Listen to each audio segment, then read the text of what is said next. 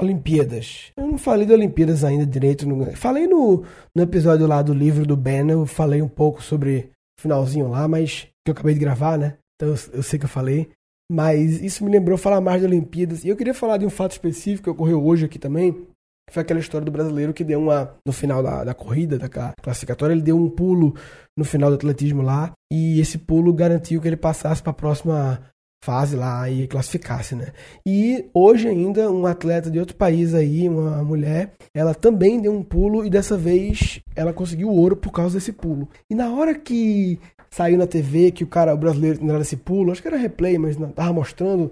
Eu tava no restaurante com o Dani, no sushi, e na mesa ao lado, sim, tinha umas três mulheres, elas viram a cena do cara pulando e começaram a comentar assim: Vixe, que absurdo, agora fudeu, agora o povo vai começar a pular. E é engraçado porque poucos minutos antes eu tinha recebido meu irmão, meu irmão fica me mandando cobertura das coisas divertidas e algumas coisas da Olimpíada ele me manda e tal. E ele tinha mandado para mim essa história. E eu, eu vi, mostrei pra Dani, a gente olhou e fez, putz, que do caralho, que massa, o cara criou um novo conceito. E aí, poucos minutos depois, lá no restaurante, a gente viu essas pessoas vendo o mesmo fato, mas reagindo de uma forma oposta.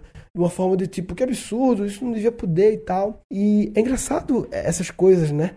Como a gente naturalmente, né, eu, Dani e tal, pela convivência, a gente virou meio que acostumado a admirar as soluções criativas que as pessoas dão para as questões. Então, assim, esse pulo é criativo, é uma solução criativa. Esse pulinho no final, eu não sei a eficiência dele, mas eu imagino que dependendo do posicionamento do cara na hora da perna e do impulso, ele possa fazer sentido. Não em todos os casos. Eu acho, não acho que as pessoas vão.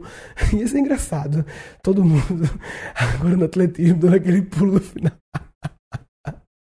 Isso é engraçado. Porque assim, é assim que se, que se quebram tradições de muito tempo que muitas vezes as pessoas esquecem de questionar. Tem uma história clássica da Olimpíada do Dick Fosbury, é, acho que é nos 60, eu acho, por aí, 70. O salto em altura, sem ser com vara, né? O salto normal em altura. As pessoas, hoje em dia, elas pulam sempre meio de costas, né? Elas são aquele pulinho assim e passam meio de costas, né?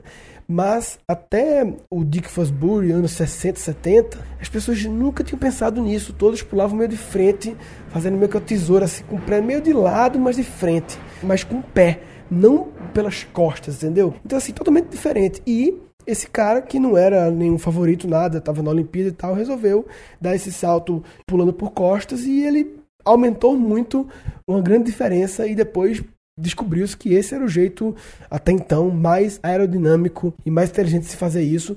E o cara, depois de centenas de anos, milhares de anos de Olimpíada, ele mudou o jeito de pular. Porque as pessoas estavam tão acostumadas com aquele padrão de pular daquele jeito e não questionavam o padrão. Eu falo isso muito no meu curso de criatividade. Tem uma aula bloqueio das tradições que eu aprofundo sobre isso. E eu acho lindo quando isso acontece, né? Óbvio, né? Quando as pessoas mudam. E pode ser, imagina se as pessoas agora no atletismo, todos no final vão dar aquele pulinho.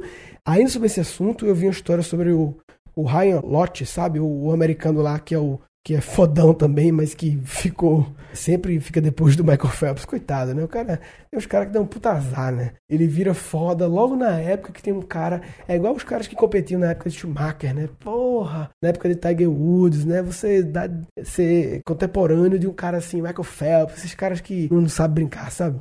Mas, coitado, o Ryan Lott é bom pra caralho, é fodaço, mas ele tava, eu tava vendo a matéria falando que ele também tá testando e tal um novo jeito na hora dele dar a virada na natação, de ir lá virar a piscina, né?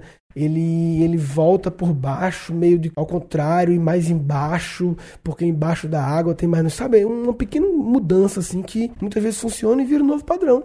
E aí, a partir daí, todo mundo constrói em cima, né? Enfim, eu achei interessante essa, reação, essa diferença de reação que o pessoal que tá no restaurante teve em relação a mim e a Dani. Enfim, acho que isso é hábito, né? Acho que isso é hábito, hábito de sempre olhar o, o lado bonito das pessoas que, mediante um problema, quebram o padrão e querem fazer diferente, não querem fazer igual. Quem tiver mais alguma história, algum exemplo disso aí, bota em gancast.com.br barra é, puladinha.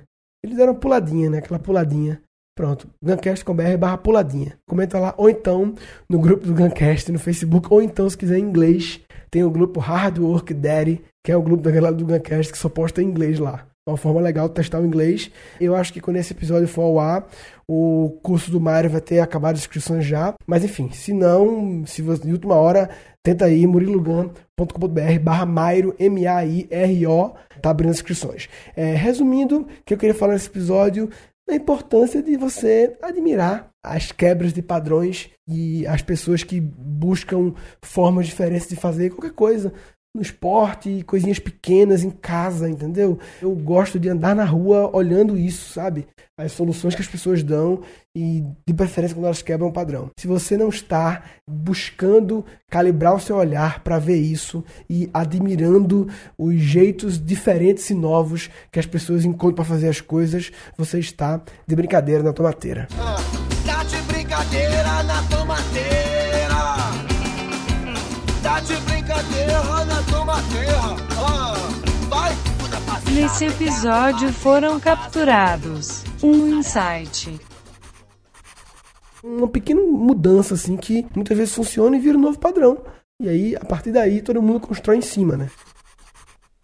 Falou, papai.